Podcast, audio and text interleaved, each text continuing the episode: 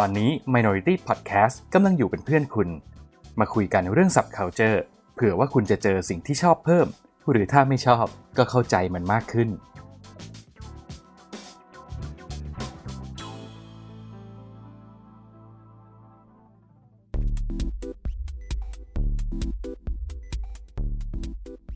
รายการโดนตัวไหนมา เอ๊ะทำเสียงไม่เคยเหมือนเดิมเลย ไหนมึงลองดิ โดนตัวไหนมา เอองั้นเดี๋ยวใช้อันนี้ สวัสดีครับคุณผู้ฟัง ตอนนี้คุณกำลังอยู่กับรายการโดนตัวไหนมา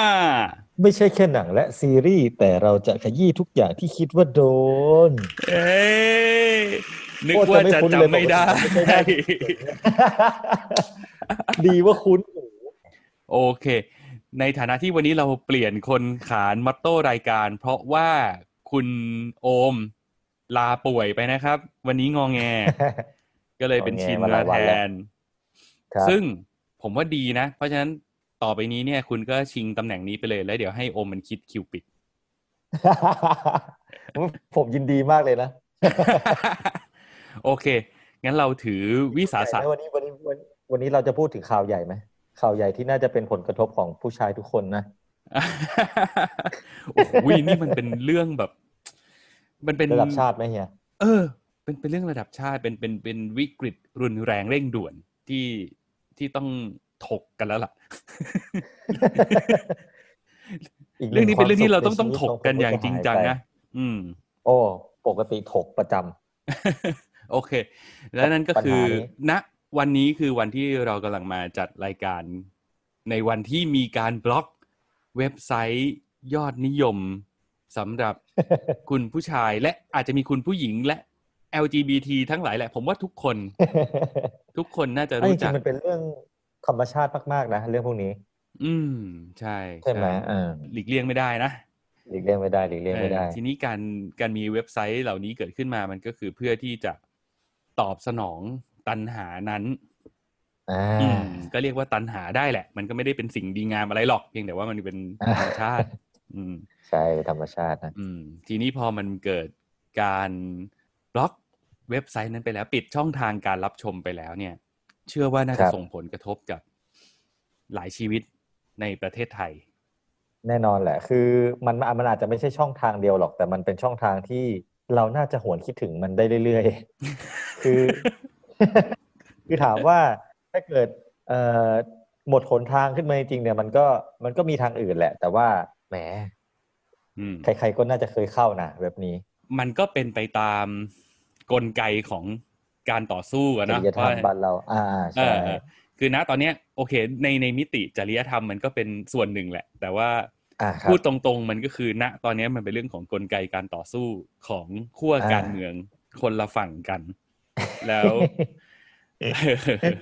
แล้วเมื่อช้างสารเขารบรากันเนี่ยหญ้าแพรกก็แหลกสลายอืม พูดคิดถึงคำพูดของโลกิในในอเวนเจอร์สักภาคหนึ่งอะหรืออือฮึหรืออยู่ในทอนะเฮียที่ที่โลกิมันพูดว่ามดปลวกเนี่ย มันไม่มีปัญหากับฝ่าเท้าอยู่แล้วเออเออเออเอออ่าฮู้อะก็รอดูกันต่อไปครับ เราเชื่อว่าครับผมการต่อสู้นี้ก็น่าจะยังไม่จบลงในเร็ววันนี้หรอก แล้วก็อาจจะครับส่งผลกระทบอะไร ต่างๆ อีกมากมาย ก็ยังไงซะในฐานะคนที่เราก็ถือว่าเราเป็นสื่อมวลชนกลุ่มเล็ก ๆ กลุ่มหนึ่งอะนะแม้ว่าจะมีคนฟังเราไม่เยอะแยะอะไรมากมาย แต่เราก็รู้สึกว่า ถ้าเกิดมันมีอะไรที่เราพูดแล้วมันพอที่จะเป็นประโยชน์ หรือพอที่จะทักทายให้ใครได้ฉุกคิดอะไรขึ้นมาได้บ้าง ก็อยากจะขอวิงวอนให้คุณผู้ชมคุณผู้ฟังทุกท่านนะครับ ใจเย็นๆนะครับไม่ว่า ไม่ว่าคุณจะโดนผลกระทบอะไรหรือมีอะไรมาทำให้เรารู้สึกสูญเสียอะอันนี้ไม่ได้พูดแค่ถึงเรื่องเว็บไซต์เว็บนั้นหรอก แต่ว่าครับก็คือหลาย ๆ สิ่งแหละ แม้แม้ว่ามันจะเป็นเรื่องของการเอ่อเกิดการปิดถนนใกล้บ้านเรา เกิดการทำให้การเดินทางสัญจรไปทำงานของเราไม่สะดวก หรืออะไรก็แล้วแต่ที่มันเกิดขึ้นมันเป็นผลพวงที่เกิดขึ้นจากการต่อสู้ทางการเมืองในครั้งนี้ก็ขอให้ทุกคน ใจเย็นๆครับ ในช่วงเวลาเหล่านี้ครับสิ่งที่เราต้องการที่สุดก็คือสติเนาะตั้งสติดีๆ ครับอืผม แล้วก็ไม่ขัดขวางครับ แล้วก็ไม่ได้มีปัญหาอะไรกับใครเลย ถ้าใครมีชุดความคิดความเชื่ออะไรแบบไหนทำการบ้านดีๆ ถ้าเชื่อในสิ่งนั้นแล้วตรวจสอบแล้วว่าว่าคุณจะเอาทางนี้แหละ คุณเต็มที่เลยฮะสนับสนุนทุกความเชื่อมั่น ในสภาวะ บ้านเมืองที่มันค่อนข้างจะเปราะบาง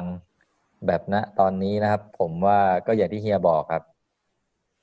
ใจเย็นกันนิดนึงนะแล้วก็รับฟังกันให้มากขึ้นนะผมว่าอาจจะเป็นทางออกที่เราสามารถทำได้ร่วมกัน อืมอืมเนาะแล้วก็ครับจริง ๆ ตอนเนี้ยสิ่งที่ดีที่สุดเลยคือ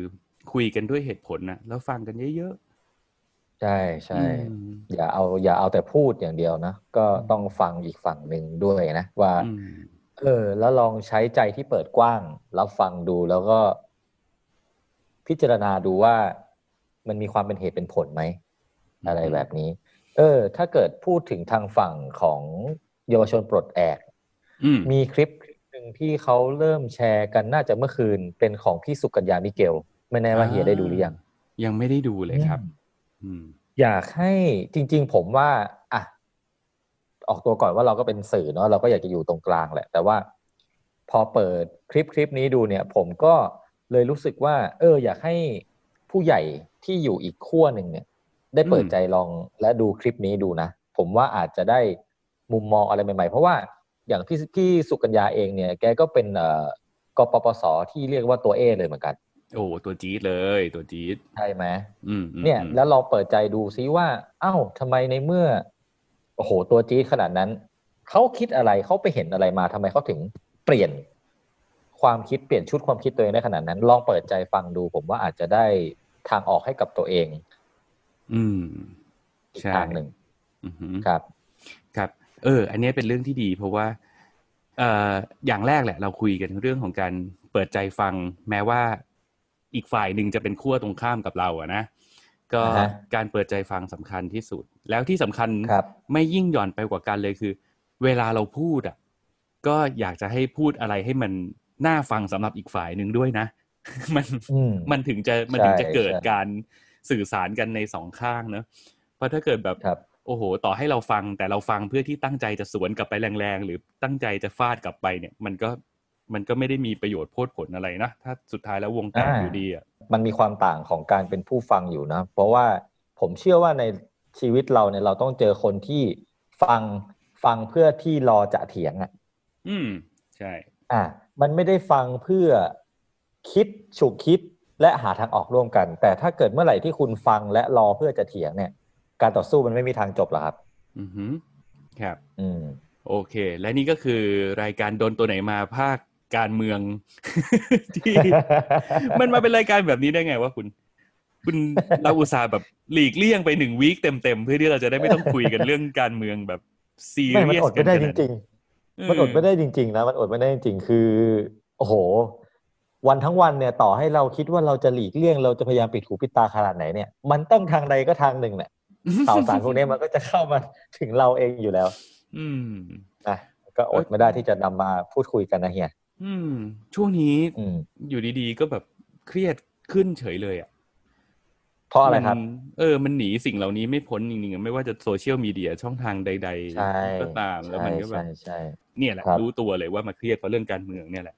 อืมภาวนาให้มันไม่รุนแรงไปมากกว่านี้นะภาวนาให้มันหาทางออกร่วมกันได้โดยไวครับ แล้วก็ครับผมทุกท่านดูแลสภาพจิตใจตัวเองให้ดีด้วยนะครับ อย่าไปเครียดอย่าไปดำดิ่งกับเรื่องการเมืองมากนัก พยายามหาทางผ่อนคลายออกมาจากความตึงเครียด แม้ว่าตอนนี้ช่องทางคลายเครียดของเราจะหายไปแล้วหนึ่งช่องทางนะครับ แต่ก็ ไปเวอื่นก็ได้อะไปไปเวกีฬาไปเวอะไรอย่างนี้ยิมนาสติกอะไรพวกนี้ เอออ๋อแล้วมีอีกหนึ่งข่าวสำคัญก็คือ เมื่อ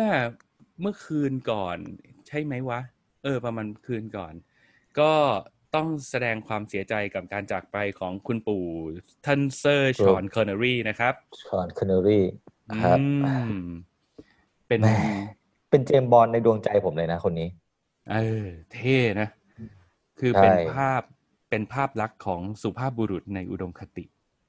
ใช่อืม ขนาดตอนเล่นเรื่อง The Rock นี่แก่เขาปู่เราแล้วแล้วเรายังรู้สึกว่าผู้ชายคนนี้โอ้โหทำไมมันเท่บาดใจได้ขนาดนี้นะ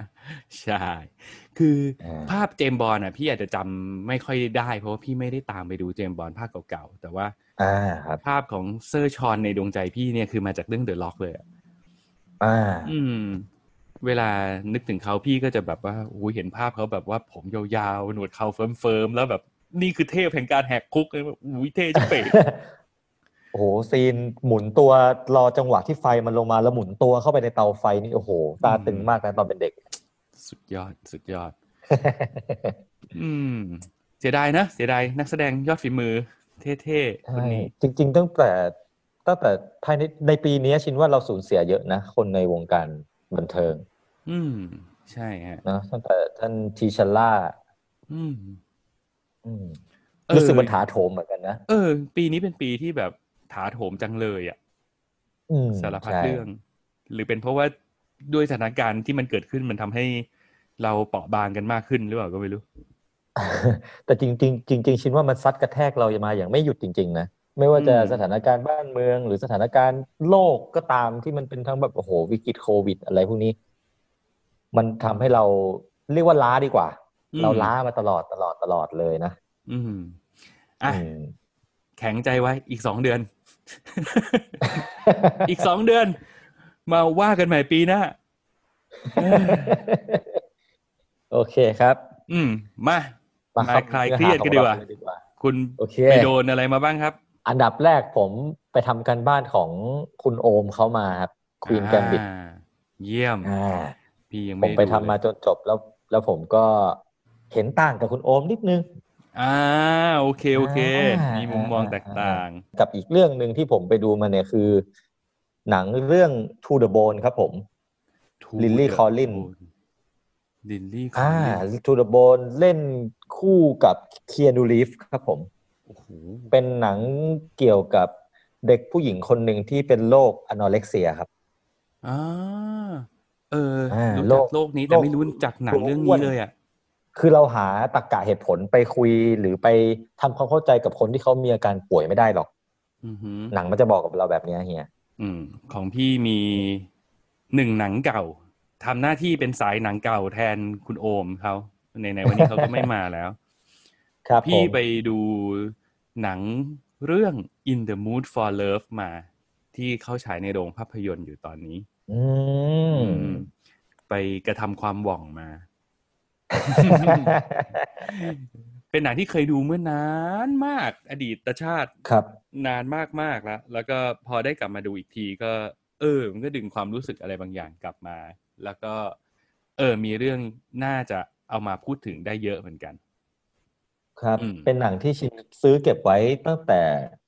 สมัยหนึ่งที่มันใต้ลิโดมันจะมีร้านขายดีวดีที่มันเป็นพวกหนังเก่าๆอะ อืมอืมอืมอืมเคยซื้อเก็บไว้แล้วก็ดองไว้แล้วก็ไม่เคยดู จนทุกวันนี้ก็ย้ายหอก็แล้วก็หายไปแหละ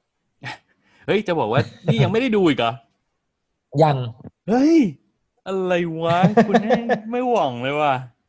ยังกับหนังว่องกาโวนี่ เอ้ยว่องกาไวกาไวเนี่ยค่อนข้างนี่ไม่กดค่อยเฟเฟกต์ได้ให้ผมค่อนข้างไม่ค่อยได้ใกล้ชิดเลยเฮียสารภาพตามตรง อ่าโอเค งั้นบอกเดี๋ยแบวบวันนี้ ถือซะว่ามามาเล่า เรื่องของ In the Mood for Love แล้วก็การกระทำความหวังให้คุณฟัง เผื่อว่าคุณจะอยากดูครับเรื่องผนี้มกันมาบ้าง ยังมีอยู่ในโรงครัภาบพยนตร์นะครับ เขาเอากลับมาครับรีมาสเตอร์ฉายกันใหม่ โอเค โอเค งั้นเดี๋ยวเราเปิดที่ Queen's Gambit ก่อนเลยดีกว่า Queen's Gambit นะ ก็อย่างที่คุณโอมเขาได้นำมาหยิบมาเล่าให้เราฟังไปเมื่ออาทิตย์ที่แล้วเนาะใช่ไหมอืมใช่ครับ และตัวคุณโอมเองเนี่ย ตอนนั้นคือเขาบอกว่าเขายังดูไม่จบอืม ถูกไหมแต่ผมไปกระทำการซัดภายในคืนเดียวจนจบมาแล้วโอ้โหใช้คำกริยาได้น่ากวาดกลัวมากอะคือสมคำล่ำลือครับ ตามอืมที่ใครๆคะแนนรีวิว จากสถาบันต่าง ๆ เนี่ยอืมค่อนข้างให้คะแนนไว้สูง ซึ่งผมก็มองว่า ไม่น่าตะขิดตะขวงใจตรงไหนอืมควรจะ feedback ได้มากเลยอะ ควรจะได้เลยคะแนนเหล่านั้น อืมอืมอืมอืมแล้วแบบว่าผมรู้ทุสึกกคนว่าทุกคนในฟีด Facebook ของพี่นะ ใครที่ได้ดูก็ครัอบอกมาสรรเสริญชื่นชมกันแบบเป็นคุ้งเป็นแควใช่จริง ๆ เลยจริง ๆ เลย จริง ๆ เลยเชียว คืออมทุกอย่างของซีรีส์เรื่องเนี้ยชินรู้สึกว่ามันผ่านการดีไซน์มาโดยประณีตที่สุดเลยอะเฮียอืผมไม่ชินไม่รู้ว่า ชินไม่รู้ว่า คนอื่นจะมองในมุมนี้หรือเปล่านะ แต่ชินคิดว่าคือนางเอกอะอ่าตัวเบสเองเนี่ยเบสมันจะพูดมาในประมาณช่วงกลางๆ เรื่องว่า สิ่งที่เบสหลงรักเนี่ย จริง ๆ มันไม่ใช่การเดินหมากนะ อืม มันคือตาราง เล็กอืมๆเปรียบเสมือนโลกใบหนึ่งอืมเป็นโลกที่เธอสามารถควบคุมได้ อืมอือืมม แล้วอืมทุกๆช่วงชีวิตของของเธอเนี่ยทีมทีม prop หรือว่าทีม costume หรือว่าทีม art เขาจะพยายามให้ชีวิตของเบธเนี่ย มันมีไอ้ตารางเนี่ย อยู่ในทุกช่วงชีวิตของเธอ ไม่ว่าจะเป็นชุด ไม่ว่าจะเป็นอ่าวอลเปเปอร์ที่บ้านของเธออะไรแบบเนี้ย เออเจ๋งว่ะ มันเหมือนเป็นแบบอืมเหมือนเป็น motif ที่ใส่ลงไปในการเล่าเรื่องทางภาพให้เราเห็นอยู่ตลอดเวลาใช่ให้เราไม่เคยออกห่างจากตารางพวกนี้เลย คือตารางเนี่ยมันมีอยู่แล้ว มันมาพร้อมกับการแข่งหมากรุกที่เราจะได้เห็นตลอดเรื่องอยู่แล้ว แต่ ตารางตัวตารางเองเนี่ยโอ้โหมันจะโผล่มากับแทบอืมแทบจะทุกสถานที่ในหนังเรื่องนี้เลยไอยในซีรีส์เรื่องนี้เลยเอ้ยเจ๋งน้องเบสติดตารางนี่เอง อืม อืมอะก็อืมเห็นแอบไม่เห็นด้วยกับคุณโอมเขาเรื่องหนึ่งคือคุณโอมเขาบอกว่าเขาเนี่ย ไม่เข้าใจน้องเบสสิ่งที่อืมน้องเบสทำคือเธอทำอะไรทำไมเธอแบบทำไมเธอต้องทำแบบนั้น คือผมเข้าใจในมุมมองของผู้ชายไทยอย่างเราที่มีความเชื่อบางอย่างอืมอืมว่าอืมการเป็นหญิงควรรักนวลสงวนตัวอะไรแบบโอ้ยนี้นี่คุณสปอยผมแล้วนะเนี่ย จิตใจผมยิ่งเปราะบางอยู่ ไม่ เธอแค่เป็นคน friendly เธอแค่เป็นคนใจ friendly อะอืมใจดีใช่อืมใจดีใจดีโอ้ยแต่ว่าแต่ว่าจริงๆแล้วว่าผมกลับเห็นว่าสิ่งที่เธอทำนะมันช่างเหมาะช่างควรกับชีวิตของเธอเหลือเกิน อืมนี่ไง เป็นเพราะไอ้โอมเนี่ยมันเป็นคนจิตใจมันหยาบกระด้าง มันมันไม่เข้าใจวิธีคิดของสตรีเพศอื ช่างเหมาะช่างควรเหลือเกินอืมเนี่ยอืมอืมเพราะว่าแต่อันอันเนี้ยถือว่าไม่สปอยแล้วกันนะเพราะว่ามันจะโผล่มาในเอ่อซีนแรก ๆ ที่เราจะได้เห็นเลย อืมครับ คือน้องเบสเนี่ย จะเป็นคนที่ผูกพันกับอะไรแล้วก็จะเสียสิ่งสิ่งนั้นไปอะโอ้ยอาพับอะอ่าเป็นอย่างนั้นคือโดยเสมอเสมอเลย อืมอืม ก็เลยเลยรู้สึกว่าสิ่งที่คุณโอมไม่เข้าใจเนี่ย แล้วชินเข้าใจคือชินรู้สึกว่าหนึ่งเบสเนี่ยน่าจะเป็นกลัวกลัวความสัมพันธ์น่ะกับสองคือเป็นคนที่ต้องการที่จะเป็นผู้หญิงที่ควบคุมอะไรบางอย่างได้ในชีวิตของเธอ อ่า แบบนี้ดีกว่า อืม ครับ เข้าใจเข้าใจ อืม ซึ่งอืมโอ้โห หลังจากดูจบแนะนำจริง ๆ ครับ ยิ่งตอนจบเนี่ย อืม ดูอยู่ที่บ้านนะ อยากจะลุกขึ้นแบบตบมือแรงๆเลยอะจริงเออเออเออเออเออเออๆจริง ๆ เลย อยากให้ได้ดูเลยครับ นี่แสดงว่า in มากจริงๆนะเนี่ย อินจริง ๆ อินจริงแล้วไอ้เรื่องของการเล่นหมากรุกนี่ confirm อีกคนหนึ่งใช่ไหมว่าไม่ยากไม่งง ดูรู้เรื่องดูเข้าใจๆไม่เข้าใจ อืม โอเค เราบอกเลยอืมคือ ผมในฐานะที่ไม่มีพื้นฐานของการเล่นหมากรุกเลยอะคือพอพอจะรู้บ้างแหละว่า ม้าเดินแบบนี้ เรือเดินได้ตรงนะ อะไรเนี่ยพวกเนี้ยเรารู้ แต่ว่าถามว่า ไอการได้เปรียบเสียเปรียบ เราจะรู้ไหมว่าเดินเรือไปแบบนี้เฮ้ยแม่งเสียเปรียบแล้วเราจะไม่รู้ขนาดนั้นหรอกแต่เราจะอินไปกับสถานการณ์ได้ เพราะว่าผู้กำกับเก่งคือออืมทุกๆ การเสียเปรียบการเพียงพล้ำหรือการได้เปรียบเนี่ยมันแสดงออกผ่านสีหน้าแววตาและดนตรีในช่วงนั้นอืมๆให้เราเข้าใจได้อยู่แล้ว เขากำกับอารมณ์ในการดูของเราไปด้วยอยู่แล้ว แม้ว่าเราจะไม่ได้เข้าใจใช่เกมร้อยเปอร์เซ็นต์ใช่เราไม่เข้าใจหรอกแต่อืมพอสมมุติถ้าเกิดคู่ต่อสู้ของเบสเดินหมากแบบนี้ปุ๊บภาพซียูไปที่ตาของเบสแล้วเบสแบบหนานี้ อ่าหนานี้เนี่ยาก็คือเรารู้ได้เลยว่าเธอกำลังเพลียงพล้ำอะไรแบบนี้อืมเนี่ยอืมคุณโอมคุณโอมคุณอีกแล้วนะ คุณโอครัมบนี่เขาเคยเชียร์ผมให้ไปดูสารคดีการแข่งขันโดตาทูอะอ่าอ่าอ่าอ่าอ่าแล้วเขาก็พยายามที่จะ convince ทุกอย่างเต็มที่ว่าแบบโหยเฮียดูได้เลย ไม่เคยเล่นเกม ไม่มีพื้นฐานเกม ไม่รู้จักเกมนี้มาก่อนก็ดูได้รู้เรื่องรู้เรื่อง พอผมหลงกลตามไปดูเท่านั้นแหละ มึนตึบเลย เนี่ยมันชอบแบบ ประเมินทักษะของคนที่ไม่มีทักษะต่ำเกินไปอะ แล้วสัปดาห์ที่แล้วมันก็โอ้ confirm เป็นมั่นเป็นเหมาะนะว่าแบบ อุ้ยไม่รู้เรื่องหมากรุกก็ก็ดูได้รู้เรื่องเนี่ยเป็นไงไม่ผมผมพยายามผมพยายามคิดแบบนั้น เออ ไม่รู้เรื่องอืมไม่รู้ยังไงก็ไม่รู้จริงอืม วันนี้เราจะขอใช้นี่เป็นเหี้ยเวลาในการด่าคุณโอมเยอะหน่อยนะเพราะว่าเพราะว่ามันอ่าไม่มามันปกป้องๆตัแล้ววเอมังนไม่ไม่ได้มาด้วยใช่เออต้องโดนเยอะอืมๆคือคือภาษาที่เขาใช้ในการแข่งอะ มันคือภาษาของของแบบของทีมงานที่ทำการบ้านมาดีมากๆอะเฮียอืมันไม่ใช่แบบว่า เรือเดินไปกินเบี้ยนะ มันคืออืมภาษาที่แบบว่าอ่าพวก grandmaster เขาใช้กันจริงๆอะพวกแข่งระดับ US Open เขาใช้กันจริงๆอะ เรือไปที่อ่าผมจำไม่ได้นะ เรือไปที่บิชอปสี่ queen อ่านู่นนั่นนี่อะไรเงี้ยอืมอ่า มันจะลึกประมาณนั้นเลยอะมันจะมีแบบว่าชื่อเรียกตารางแต่ละช่องของมัน ใช่ใช่ แล้วมันก็เต็มไปด้วยชื่อของตำนานนักเล่นหมากรุก ที่จะถูกอืมยกมาพูดถึงเรื่อยๆ ซึ่งถ้าเราก็เราไม่ได้รู้จักวงการนี้เราก็จะค่อนข้างมึนตึบเหมือนกันว่า ใครเป็นใครอ้างอิงเรฟเฟอร์เรนซ์การแข่งของคนนี้ตั้งแต่ปีหนึ่งเก้าหกสี่อะไรอย่างเงี้ยอ่าอ่าอ่าอืเออมแต่ถามว่าเป็นปัญหากับการรับชมไหมไม่เลย อืม อินไปได้กับครับตัวผมเรื่องอย่างไม่มีปัญหา ถูกต้อง อืมฮึโอเค เพราะฉะนั้นก็คนทำซีรีส์ไม่ผิด ผิดที่ไอโอม ที่หลับหูหลับตาขายขายแบบผิดผิดๆให้ข้อมูลยุผิดไม่ผิดเข้าเรื่อง ไอพวกผลิตเฟกนิวใช่คิดได้ยังไงให้เฮียไปดูโดตาบ้าหรือเปล่า อันนี้ อันนี้ผมก็ยินยอมพร้อมใจตามมันไปเอง เพราะมันมันขายแบบจริงจังมากเลย แล้วมันขายแบบว่าโหยเฮีย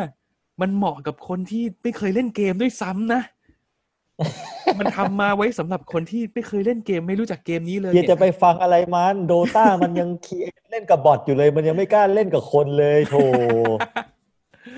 โอ้ไหนๆมันไม่อยู่แล้วผมขอแชร์เลยแล้วกันเออนี่แหละเราได้สร้างมาตรฐานไว้ว่า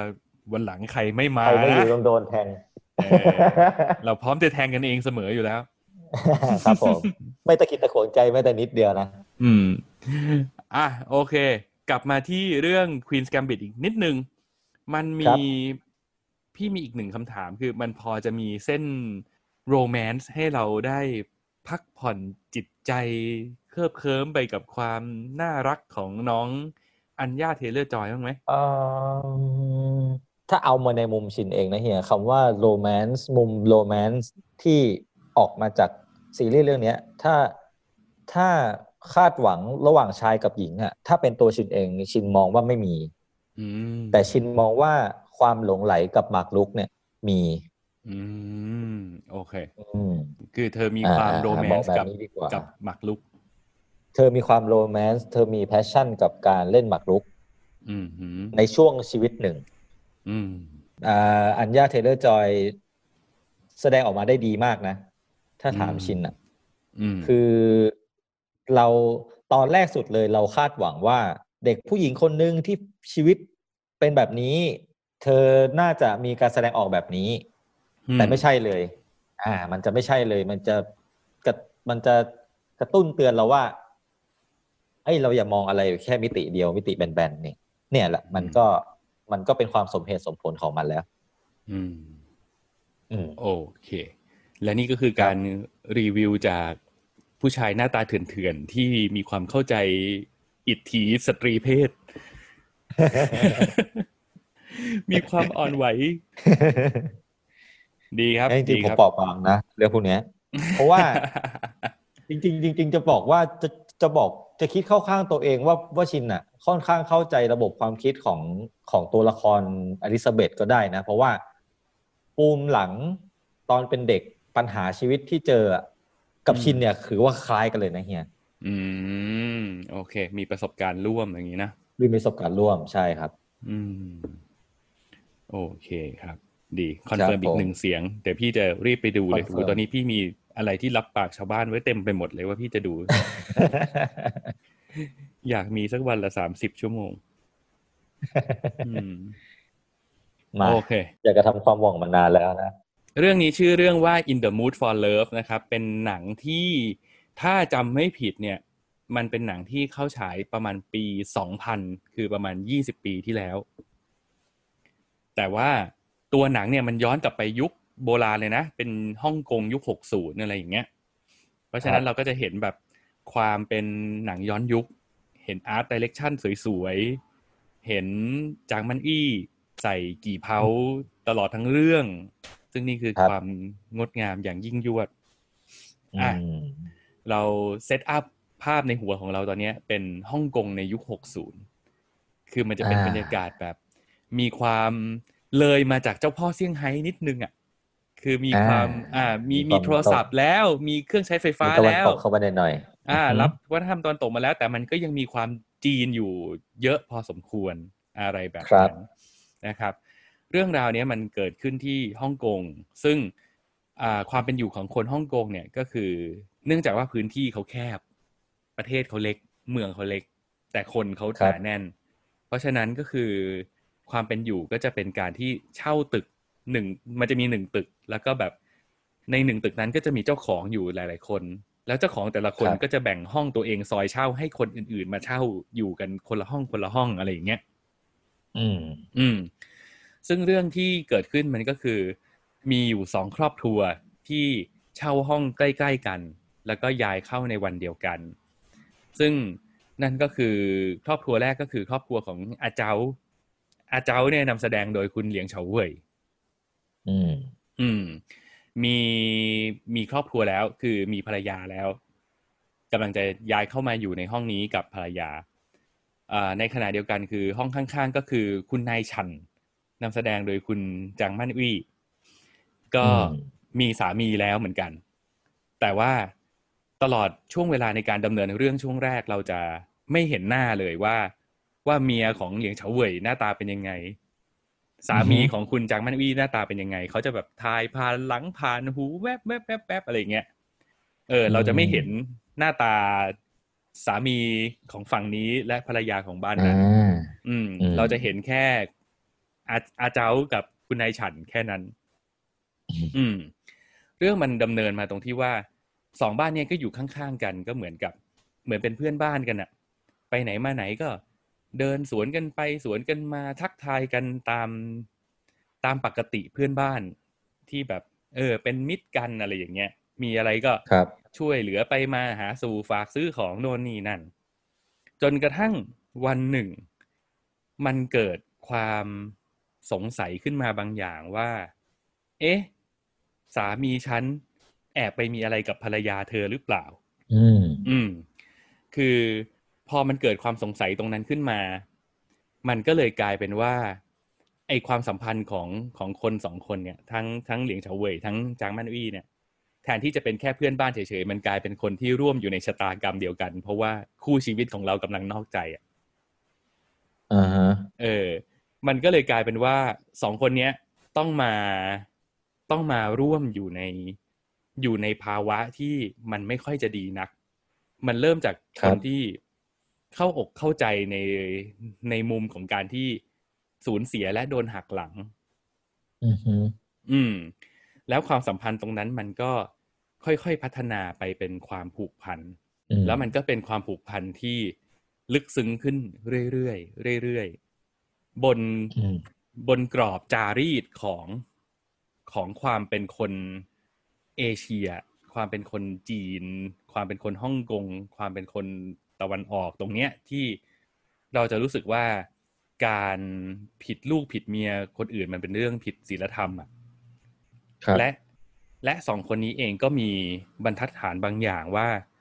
เราจะไม่ทำผิดเหมือนคนที่เขาหักหลังเราสิ อืมอืม เพราะฉะนั้นมันเลยกลายเป็นความสัมพันธ์ของคนสองคนที่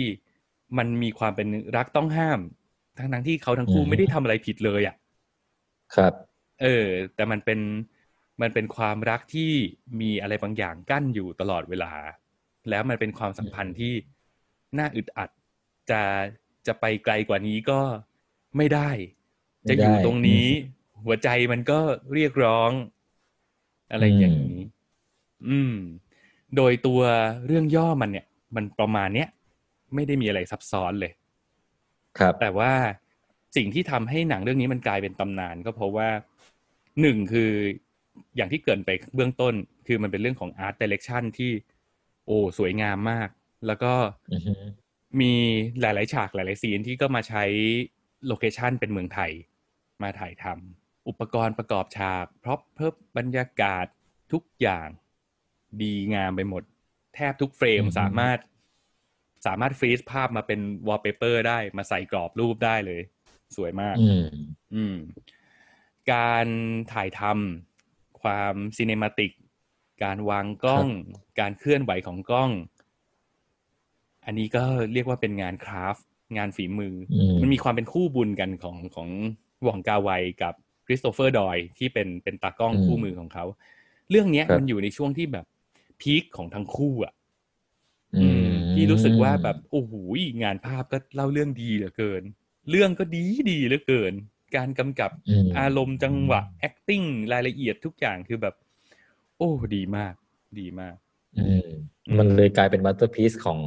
หว่องกาไวเลยไหมสำหรับในความคิดเฮียสำหรับพี่พี่พี่ว่าใช่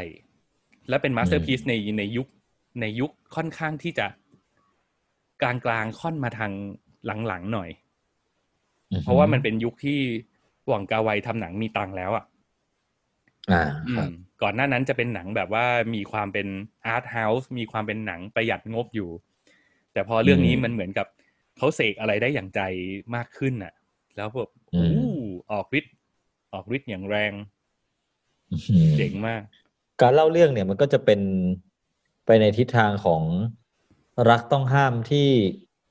รักต้องห้ามที่ห้ามใจไม่ได้กันไปจนถึง กระทั่งถึงจุดจุดหนึ่งใช่ไหมมันมีมันทั้งเรื่องอะ มันจะอยู่กับอารมณ์นี้เว้ยแต่ว่าอืมมันจะมี โอ้โห ถ้าเกิดเราสามารถเกาะไปกับเส้นความรู้สึกของตัวละครได้นะ มันจะดุเดือดไม่ต่างจากหนังแอคชั่นเลยนะคือเราจะรู้สึกว่าอุ้ยอื้อหือมันจะซัดกันแล้ว มันจะซัดกันแล้ว แต่แต่คำว่าซัดในที่นี้เนี่ย มันไม่ใช่ซัดแบบหนัง action และไม่ใช่ซัดแบบหนัง erotic เนื้อออกปะคือมันเหมือนแบบอ่าฮะอารมณ์มันมันบ่มมาจนแบบแหมมันมันพร้อมจะปะทุกันตลอดเวลา แต่เอ้ยเอ้ยอะไรอย่างเงี้ยเออมันเข้าใจเลย เออ มันจะมีความลุ้นแบบนั้นอ่าอ่าและที่สำคัญคือ มีอีกหนึ่งอาวุธที่คุณหว่องกาไวเขามาใช้ในหนังเรื่องนี้นั่นคือเพลง มันทำหน้าที่ ช่วยเราลุ้นไอ้เรื่องจะซัดไม่ซัดตรงเนี้ยแบบดีมากเลยเว้ยอืมอืมอืมเพลงมันโรแมนติกมาก คือด้วยความที่หนังเรื่องเนี้ย มันพูดเรื่องของคนที่มันมีอารมณ์ของความรักพลุ่งพล่านอยู่ในใจแล้วมันพร้อมที่ระเบิดออกมาตลอดเวลา แต่ว่ามันแสดงออกไม่ได้อะเพราะฉะนั้นมันคือหนังรักที่ไม่มี love scene เว้ยคือถ้าพูดตรงนี้ไปเลยก็ได้ เออ ไม่ถือว่า spoil หรอก มันคือหนังรักที่ไม่มี love scene แต่สิ่งที่มาทำหน้าที่แทน love scene น่ะคือเพลง อืม อืม มันจะมีเพลงเพลงหนึ่งที่ถ้าเราพูดถึง Queen's Gambit ว่ามันมีไอ้ลายตารางที่มาโผล่ให้เราเห็นแทบจะตลอดเวลาในเรื่องอะ่ะ หนังเรื่องเนี้ยก็จะมีเพลงเพลงหนึ่งที่มันมันมาในช่วงเวลาที่เหมือนเป็นตัวเป็นมิเตอร์ที่บอกอะว่าว่าความรู้สึกของทั้งคู่มันพัฒนาไปถึงไหนแล้วอะอ่า เออ มันจะมีเพลงนี้ขึ้นมาคอยตอกย้ำเราเป็นระยะระยะ ช่วงแรกเราอาจจะได้ยินมันสั้นหน่อย แต่พอความสัมพันธ์มันพัฒนามากขึ้น เราจะได้จะเราจะได้ยินเพลงนี้นานขึ้นยาวขึ้นมเออ เราจะเราจะอินไปกับเพลงนี้มากขึ้นเฮ้ยมันเพิ่มมาอีกห้องนึง เราได้ยินโน้ตมันมากขึ้นอีกสองสามตัวอะไรอย่างเงี้ย เออ มันจะมีความรู้เฮ้ยจริงนะเอออืมมันใช้เพลงเนี้ยมาทำหน้าที่เป็นเป็นมิเตอร์ มาทำหน้าที่แทนครับแทน ตัวบอกว่าความรู้สึกความรักความลุ่มหลงมันไปถึงไหน มาทำหน้าที่แทน love scene งดงาม งดงาม เออ คือมันเหมือนดวงผมมันแคล้วคลาดกับหนังเรื่องนี้ตลอดอะเฮียคือไม่เคยดูแบบประติดประต่อตั้งแต่ต้นจนจบอะอืมอืมเปิดไปช่องนั้นกำลังเล่นหนังเรื่องนี้แล้วแบบเห็นเป็นซีนสั้นมๆ ไอเราพอไปดูกลางเรื่องแล้วเราก็เลยปิดเราอยากจะเก็บไว้ดูเต็มๆหนึ่งหนึ่งรอบอะไรอย่างเงี้ยเออคิดถูก็กเลยคิกดลายถูเป็นกแคล้วคลาดกันมาเรื่อยอืมเออือมก็เดี๋ยวเดี๋ยวเดี๋ยวจะหาโอกาสไปดูจริงๆจังๆสักหนึ่งที ดูในโรงได้เลยครับ ตอนนี้กลับมา remaster แล้ว แล้วมันเหมาะกับการดูในโรงจริงๆนะ แล้วยิ่งเป็นคนสายถ่ายภาพด้วยเนี่ยยิ่งแนะนำครับ อืม แล้วถ้าเกิดคุณไม่ค่อยคุ้นเคยกับการกระทำความหว่องเนี่ย เรื่องนี้เหมาะมากเลย เชื่อว่าคุณผู้ฟังหลายคนก็คงต้องเคยได้ยินคำว่ากระทำความหว่องใช่ไหมครับ พี่ชินเคยได้ยินอ่าใช่ไหมฮะเคยได้ยินครับ เคยได้ยินมาเรื่อยเออเลย แล้วก็ไอ้ความคำว่าหว่องเนี่ย คืออย่างเราเราอยู่ในสายของการทำภาพยนตร์อย่างนี้มาอืมการทำความหว่องเนี่ย คือมันจะถูกผู้กำกับหลาย ๆ ท่านหยิบยกมาล้อเลียนตลอดเวลา ใช่ใช่ไหมเอออ่า มันคือเราเราไม่แน่ใจเหมือนกันว่า นิยามของแต่ละคนน่ะ มองว่าคำว่าหว่องเนี่ยมันคืออะไร แต่แต่สำหรับพี่อะพี่จะรู้สึกว่า การทำหว่อง การกระทำความหว่องหรือใดๆอะมันคือการที่แบบเอาคนคนหนึ่งไปไปยืนในโปสเจอร์เท่ๆ ในมุมเท่ๆ ด้วยด้วยมุมมองที่มันเท่ที่สุดเท่าที่จะทำได้ในตอนนั้น แล้วโดยที่ไม่ต้องสนใจว่าโปสเตอร์นั้นมันจะมีเหตุผลอะไร แต่ทุกอ่าอย่างคือมันเท่ และ และไม่ใช่แค่แค่เท่อย่างเดียว สุดท้ายแล้วภาพรวมของทั้งหมดออกมามันต้องเหงา ใช่ มันต้องเท่และเหงาและเท่ มันมันเลยมันต้องมีแค่นี้ เออ คือถ้าเกิดคำว่าหว่องของชินอะที่ชินเข้าใจนะเฮีย อันดับหนึ่งเลยอะอืม มันต้องเหงาอย่างที่เฮียบอกอะอืม คือถ้าใช่เป็นผู้ชายอกหักก็ต้องเป็นผู้ชายที่อกหักแต่เท่ไม่ได้อกหักแบบฟูมไฟายอกหักแบบว่า อยู่คนเดียวเงาๆแล้วฉันจะคอยดูแลเธออยู่ห่างๆอะไรเงี้ยอืม มาพร้อมกับบุหรี่หนึ่งตัวอ่าแน่นอน บุหรี่ต้องมีอ่าเออไฟสีไฟสีแดงถ้าเป็นไปได้ เออ มีหมดเออมีหมดสนุกๆแล้วแต่เรื่องหน่อย เออเออแต่เนี่ยเจอแสดงว่าอืมค่อนข้างจะเข้าใจคำว่ากระทำความหว่องอยู่พอสมควรโอ้เนี่ย แล้วก็เรื่องเนี้ยจะเต็มไปด้วยการกระทำความหวัง ทั้งทั้งฝ่ายชายและฝ่ายหญิงเลยนะ เพราะว่ามันเหงากันทั้งคู่ไงแสดงว่าถ้าเป็นหนังฮ่องกงด้วยเนี่ยขอเดาว่าเปลืองบุหรี่น่าดูเหมือนกัน โอ้โหตัวคุณเหลียงเฉาเว่ยเนี่ยคือแบบ แทบจะทุกซีนเลยอะ เออแล้วก็อันเนี้ยอาจจะเป็นปัญหาอย่างหนึ่งอันเนี้ยพี่เป็นพี่เป็นนิดนิดๆเพราะว่าเราอะดูหนังหว่องมาพอสมควรไงแล้วอย่างเรื่องเนี้ยเราก็เคยดูแล้ว แล้วเราครับก็อยู่ในจุดที่ไอ้คำว่าการกระทำความหว่องมันกลายเป็นมีมสำหรับเราแล้วอะพอไปดูเรื่องเนี้ยมันมันจะเผลอขำเว้ยบางทีนะ แต่ว่าก็ต้องคอยแบบ ต้องคอยหยิกตัวเองนิดนึงว่าแบบ เฮ้ย หนังมันโรแมนติกอยู่อะไรอย่างเงี้ยเออเออเออหนึ่งหนึ่งในการกระทำความหวังที่คลาสสิกมากๆเนี่ยในหนังเรื่องนี้เลยนะครัคืบอเราจะเห็นภาพผู้ชายนั่งอยู่คนเดียว เอาหลังพิงกำแพง แล้วบนตักเนี่ย กอดหม้อหุงข้าวอยู่ แล้ว แล้วโคตรเท่เลย คือคือเหลียงเฉาเหวยเป็นผู้ชายที่ นั่งกอดหม้อหุงข้าวได้น่าจะเท่ที่สุดในโลกละ คือเราไม่เคยรู้สึกว่าการนั่งกอดหม้อหุงข้าวมันมันเท่อะนึกออกปะเนี่ยคือความหวัง อืมอืมอืมเออให้คิดก็คิดไม่ออกนะ ถ้าแบบว่าจะคิดซีนแบบนี้แล้วแบบ บอกพระเอกว่าแบบ เฮ้ย ไปนั่งตรงนั้นนะไปนั่งตรงนั้น แล้วเดี๋ยวแสงเข้าทางเดียว แล้วมึงไปนั่งกอดหม้อหุงข้าวนักแสดงมันคงงงอะว่าแบบ เฮ้ยจริงเหรอพี่ เออมึงกอดหม้อหุงข้าวกอดไปเลย กอดหม้อหุงข้าวหยิบขึ้นมาดู เปิดปิดฝาได้ อิมพอไว้ แต่มึงห้ามเคลื่อนไหวเร็ว มึงต้องทำทุกอย่างช้าๆแล้วแล้วมองหม้อหุงข้าวให้นานที่สุด เออ นึกเออนึกถึง นึกถึงตอนที่แบบเป็นผู้ช่วยเฮียและอืมเฮียแบบเฮ้ยชิน เดี๋ยวมึงแบบ มึงเดินไปนะ แล้วมึงไปบีบนักแสดงนะเนี่ย แสงโลคีอืมนั่ง แล้วเอาหม้อหุงข้าวขึ้นมากอด คือผมอืมคงหันไปฮะอะไรเนี่ยเฮียเฮียจะเล่าอะไรอะไรอย่างเงี้ยเออ นี่คือนี่คือการกระทำความหว่องนะซึ่งแบบผมเชื่อว่าต่อให้เราเอามาลอกเลียนแบบในวันนี้เนี่ย เราก็ไม่เท่เท่าเขาหรอกมันมันต้องหว่องว่ะมันต้องหว่องมันถึงจะเข้าใจสิ่งเหล่านี้ เราอาจจะเปลี่ยนเป็นอุ้มไมโครเวฟไหมล่ะ หรือว่าเดี๋ยวนี้เขาฮิตถ้าเป็น healthy หน่อยก็หม้อทอดไร้น้ำมัน เออแหมหรือจะไปทางแบบว่าเครื่องปั่นปั่นผักอะไรเงี้ยคือคือถ้าเราไปเหงากับเครื่องปั่นผักเราอาจจะมี sound ด้วยไง เราจะแบบเอก็ได้อีกแบบ เออคือ คือนักแสดงก็ต้องเชื่อใจผู้กำกับพอสมควรอะ อืมนใช่ไหมไม่งั้นมันจะเต็มไปด้วยความสงสัยอยู่เต็มหัวไปหมดอะว่าแบบ ทำไมผมต้องทำอแล้วย่างมันจะนั้นถ่ายวะทอดออกมาไม่ได้จริง ๆ อะ ใช่เออ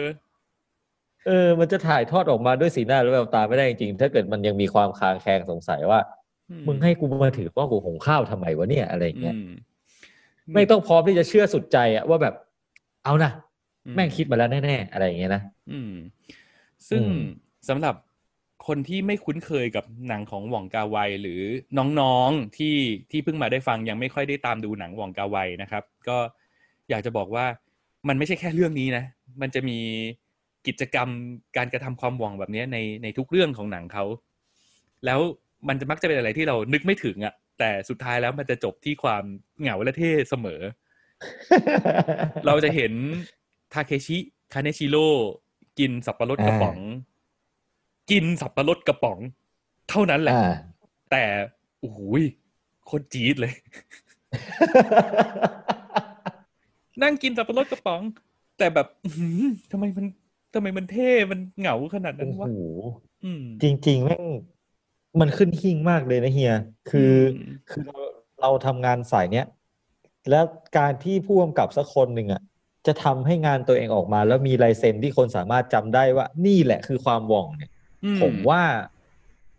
มันเป็นความอัจฉริยะเลยนะ แล้วมันโอ้ก็ต้อง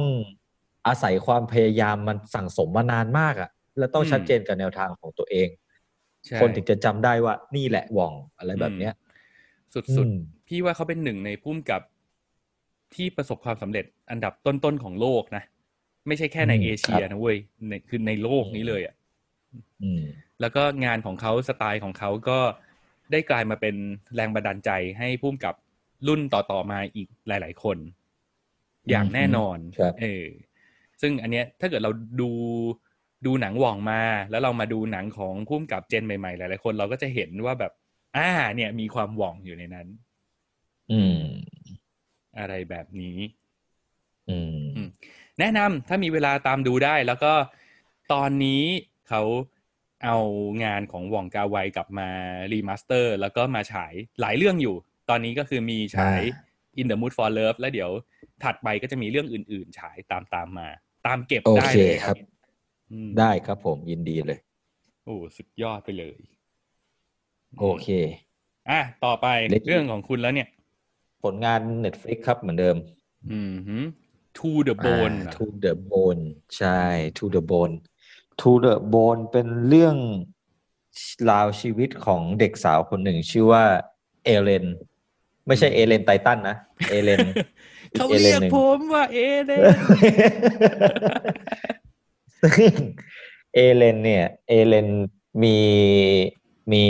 ปัญหาอาการป่วยด้วยโรค anorexia อืม anorexia ก็คือ anorexia ก็คือเรื่องโรค โรคการกลัวอ้วน กลัว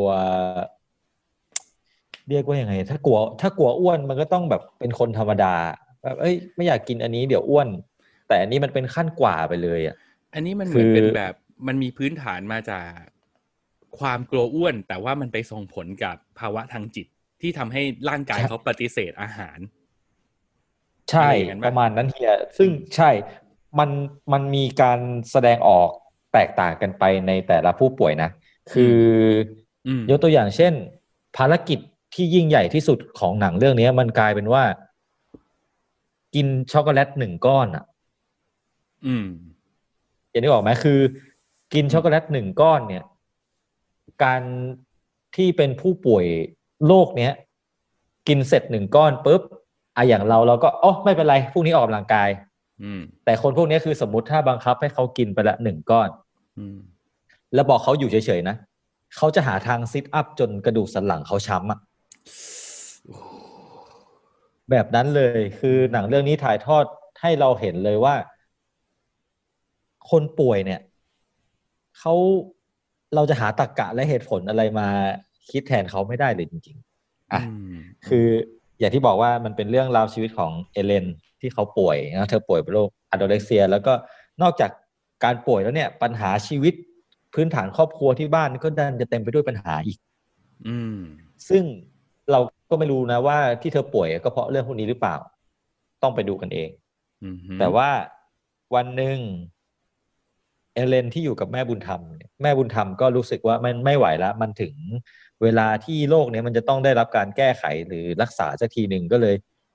จับเอเลนเนี่ยไปรักษากับคุณหมอสุดหล่อของเราคุณหมอเบคก็คือรับบทด้วยพี่เคียนูรีฟในเรื่องจะถูกปูว่าเป็นคุณหมอที่เอ่อสร้างบ้านขึ้นมาหลังหนึ่งโดยที่จะเอาผู้ป่วยที่เป็นมีภาวะเกี่ยวกับ ED เนี่ยไอเลือกโรคพวกเกี่ยวกับการกินเนี่ยมาใช้ชีวิตอยู่รวมกันอืมอืมอ่า โดยที่ คุณหมอจะมีชื่อเสียงในด้านของการรักษาที่นอกตำราอ๋อเป็นเหมือนเหมือนพวกแบบแพทย์ทางเลือกอะไรเงี้ยอะไรอะไรประมาณนั้นคือเป็นหมอที่ไม่ได้เน้น จะว่าเน้นรักษาโดยการแพทย์ก็ใช่แต่ว่าเหมือนจะรักษาเรื่องของสภาวะจิตใจซะมากกว่าอะไรแบบนี้ อืมอืมอ่า ก็ด้วยความที่คนป่วยอะเนาะคนป่วย แล้วก็มารวมตัวกันอืมอืมกลายเป็นว่าอ่า ปัญหาที่ยิ่งใหญ่ที่สุดของคนป่วยในบ้านหลังนั้น คือการร่วมรับประทานอาหารอะอืมอ่าอ่าอ่ามันก็จะกลายภาพที่เราเห็นมันก็คือคือการกินที่เต็มไปด้วยความทรทรมานอะค่อยๆกินไปหั่นทีละชิ้นเล็ก ๆ กิน แล้วที่แย่กว่านั้นคือแต่ละคนเขาก็จะมีวิธีการเอาแคลอรี่ออกในแบบของใครของมันอะอืมอืมอืมบางคนเลือก แต่จริงๆมันมีกฎเหล็กนะ คือมีพยาบาลเป็นผู้หญิงตัวใหญ่ๆ ผิวสีที่เราจะเห็นตามในหนังอะอืมอืมเป็นพยาบาลสุดโหด คอยกำกับดูแลทำหน้าที่ผู้คุมไว้ด้วยในตัวว่า อย่าให้ฉันเห็นเธอลุกขึ้นมาวิ่งเป็นหนูตอนกลางคืนนะเออคือบางคนมันบางคนมันซิทอัพเป็นพันทีอืมบางคนลุกขึ้นมาวิ่งรอบเตียงตัวเองอืมบางคนก็เลือกที่จะล้วงคอแล้วก็แอบแอบอ้วกเก็บ เก็บอ้วกไว้ อืมอืมอืมอะไรแบบนี้เลย ซึ่งชินว่าหนังเรื่องนี้ค่อนข้างทำให้เราเข้าใจคนที่ป่วยเป็นโรคนี้พอสมควรเลยแหละอืมฮึคือด้วยครับด้วยท่วงท่าในการเล่า อะ คือเขาก็เล่าแบบจริงจังเลยฮะ ไม่ไม่ได้มีตลกเลยฮะ ตลกร้ายอ๋อมันจะเป็นแนวแบบตลกอืมมันจะตลกมาในเรื่องของเอ่อครอบครัวของเอเลนครับเฮียมคือเอเลนเนี่ย มันจะเป็นคนที่มีแม่เยอะมากคาว่าแม่เยอะมากคืออะไร คือมีแม่บุญธรรม อืม มีแม่แท้ๆที่เป็นเลสเบี้ยน อืม ที่ไปคบกับผู้หญิง ก็คือ เวลามันไปอ่านัดจิตแพทย์ไปครอบครัวกันอะอืมครอบครัวแบบเป็นบำบัดกลุ่มอะอืมเอเลนมันก็จะมันก็จะถูกแซวว่าเนี่ย เป็นผู้หญิงที่แบบแม่เยอะไปหมดเลยอะไรแบบนี้ ไอแม่เยอะ ไอ้แม่เยอะประมาณนั้น แล้วก็แล้วก็มีเส้นเรื่องของความโรแมนติกเกิดขึ้นด้วยเหมือนกัน เพราะว่าเอเลนเนี่ยต้องเล่าก่อนว่าเป็นศิลปินที่มีชื่อ อืม เป็นศิลปินที่มีชื่อ แต่ว่ามีชื่อของการแบบวาดรูปอัพลงบล็อก อัพลงโซเชียลอืมแต่ว่าไอการมีชื่อในการเป็นศิลปินเนี้ยมันก็เหมือนเป็นปมเล็กๆ ในใจของเอเลนอีกอีกจุดหนึ่งก็คือ ด้วยความที่รูปที่เธอวาดออกมาเนี่ย มันเป็นรูปที่ชวนหม่นหมองอืม dark รูปของเธอเนี่ย มันก็เลยไปดันทำให้วัยรุ่นที่เอ่อหดหู่เศร้าอยู่แล้วเนี่ยอืมหดหู่แล้วก็ตัดสินใจฆ่าตัวตายอ่าอ่า อะไรแบบนี้ แต่ว่าพอเธอเข้าไปที่บ้านหลังนี้ ก็ดันไปเจอเด็กผู้ชายคนหนึ่งที่อ่ามีอาการป่วยเหมือนกันแต่หายแล้ว ก็เลยถูกได้รับหน้าที่ให้เป็นพี่เลี้ยงอืมอยู่ในบ้านหลังนี้ แล้วก็รู้จักเธอผ่านงานศิลปะของเธออืมอ่า มันก็เลยเกิดเรื่องราวความโรแมนติกบางอย่างเกิดขึ้นอืมอ๋อ ซึ่งมันก็ดูโดยบรรยากาศโดยรวมทั้งเรื่องมันก็ไม่น่าจะหดหู่หม่นหมองไปซะทั้งหมดนะมันมันก็คงมีความแบบใช่ใช่น่ารักใช่อะไรครับขึ้นมา ใช่มีความน่ารัก มีความเข้าอกเข้าใจแล้วก็มีความ ยิ้มได้ไปกับอ่าความป่วยอะของเธออะมอืมอืมโอเค แล้วตัวคุณหมออะคุณคุณหมอไม่ได้มีแบบเส้นโรแมนต์กับใครใช่ไหมไม่ได้เป็นตัวละครหลัก คุณหมอไม่มีเลยครับ ไม่ใช่ตัวละครหลักเป็น เป็นจริง ๆ ถ้าถามตัวชินอะอืมชื่อเสียงที่ถูกเล่าถึงก่อนที่จะมาเจอคุณหมอเบคตัวเป็นๆเนี่ยอืมมันถูกปูให้คุณหมอดูกลายเป็น คุณหมอที่แบบอ่าถ้าเกิดเป็นการ์ตูนญี่ปุ่น เราก็จะนึกถึงครูแบบโอนิสึกะอ่าอ่าอืมแต่ทีเนี้ยพอเราได้เห็นการเล่าเรื่อง เราได้เห็นอะไรของคุณหมอออกมาเนี่ย มันมันไม่มันไม่ขยี้จุดนั้นมากพอ อืม สร้าง character คุณหมอมาว่าเป็น เหมือนจะเป็นคุณหมอจอมโหดที่ทำอะไรนอกอะไรกรอบแบบนั้นอะไรอย่างนี้ แต่ว่าอะไรแบบนั้นอะไรแบบอ่านั้นสุดท้ายแล้วไม่ไม่ค่อยได้ไปใช้อะไรตรงนี้มาก ไม่ค่อยได้ไปใช้ใช่ ก็เลยในความคิดในความเห็นชินเนี่ยคีนูรีฟก็เลยไม่ค่อยได้โดดเด่น แต่ว่าหล่อ เรื่องนี้คือการันตีออกมาแล้วหล่อเลยอะไรแบบเนี้ย ออกบ่อยไหมล่ะยี่สิบเปอร์เซ็นของหนัง โอ้โหอุ้ยตายแล้วงี้ถ้าเกิดแบบสาวๆตั้งใจมาดูคินูรีฟก็ต้องแบบว่าเผื่อใจไว้นิดนึงนะครับอะ เผื่อใจไว้เผื่อใจไว้อืมนิดเดียวแต่ว่ามาทุกซีนกรีดทุกซีนคือเขาจะมีความหล่อเท่ของเขามาโดยธรรมชาติของเขาอะนะอืมอืมอืมอย่างนี้แต่เหมือนว่าเป็นทรงแบบ เหมือนเป็นทรงประมาณว่าเขามาขอคินูรีฟไปแปะในหนังเพื่อที่จะช่วยขายหนังอะไม่แน่อาจจะแบบนั้น แต่ว่าเผื่อๆจะเป็นตัวคินูรีฟออกตังค์เองด้วยซ้ำถ้าเกิดแบบ คือเวลาอย่างอย่างเราเวลาตามข่าวบันเทิงเราจะเห็นว่าแบบ คินูรีฟเนี่ยเขาเป็นคนที่แบบได้เงินจากการแสดงหนังเยอะมากไงแล้วเขาเป็นคนที่ครับโดยนิสัยเขาอะไลฟ์สไตล์เขานี่คือชีวิตจริงของเขาอะนะคือเขาเป็นคนไม่ได้อ่าใช้เงินอะไรเยอะแยะอะ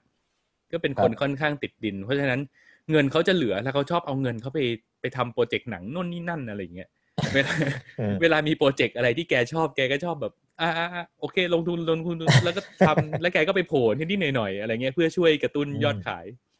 อืม แต่ว่าสิ่งหนึ่งที่น่านับถือเลยก็คือตัวลิลลี่คอลลินส์นะครับ ที่รับบทเอเลนอะครับ อ่า จากเรื่อง Love, Rosie เนี่ยอืมเธอลงทุนลดน้ำหนักจริงอืมๆอืมแล้วคือ To the Bone จริง ๆ เลยราห็นฮะแบบหนังติดใช่กระดูกในใช่ครับ เปิดคือซีนแรกของหนังเนี่ย เราก็ได้เห็นสภาพร่างกายเธอเลยอะอืมคือมันเป็นโครงกระดูกจริงๆอะต้องนับถือสปิริตจริง ๆ เรื่องนี้อืม ครับน่ากลัวน่าอืมกลัว คือเผลอๆพอลดน้ำหนักเพื่อจะรับบทนี้แล้วอาจจะกลายเป็นโลกนี้ไปในชีวิตจริงไปเลยก็ได้นะ เอาจริง ๆ มันมีความน่าสงสารอยู่คือ จริง ๆ ลึกๆในใจเนี่ย รู้แหละว่าอะไรคือความพอดีและความสวยงามที่ที่ควรจะเป็น อืม แต่มันสู้กับอาการป่วยไม่ได้จริงอืมๆอืม มันสู้กับการอยากเอาแคลอรี่ออกมา ความการหวาดวิตกความหวาดระแวงไม่ได้จริงอืมๆซึ่งก็เป็นเรื่องที่น่าสงสารอืมเหมือนกันครับ อืมเฮ้ยอยากอยากจะแบ่งปันกับคนเป็นโรคนี้ พี่มีปัญหาเรื่องการหยุดเอาแคลอรี่เข้าไม่ได้ เคยสงสัยตัวเองเหมือนกันนะว่า ยืนอ้าปากเฉยๆให้อากาศเข้านี่ผมว่าผมอ้วนแล้วนะเออ แย่เอออ้วนง่ายไปหมดเลียหินเลียอะไรเนี่ยผมว่าผมอ้วนแล้วเลียเลียเอาชัดๆเลียหินใช่ไหม เลียหินเลียหินอ่าอ่าอ่าอยู่ดีๆกูจะไปเลียหินทำไมกูไม่ได้ไปหว่องอะไรตอนนี้ โอเคเออแต่ว่าคือถามว่าดีไหมดูได้อืมเรื่อยๆครับหนังเรื่องนี้ ดูได้เรื่อยๆ ดูดูเพื่อทำความเข้าใจ อืมอืมดูเพื่อความเข้าใจกับบางชีวิตที่เราเองเราก็อาจจะไม่เคยไม่ได้มีโอกาสไปเข้าใจเขาบ่อยๆอะเราดูเรื่องเนี้ย ผมว่าเราน่าจะเข้าใจคนเป็นโรคนี้ได้ได้ได้ดีขึ้นเลยแหละ อืม และโดยครับโดยธีมโดยแก่นของหนังเองมันก็น่าจะพูดเรื่องของความเข้าใจแหละเนอะทั้งทั้งเข้าใจ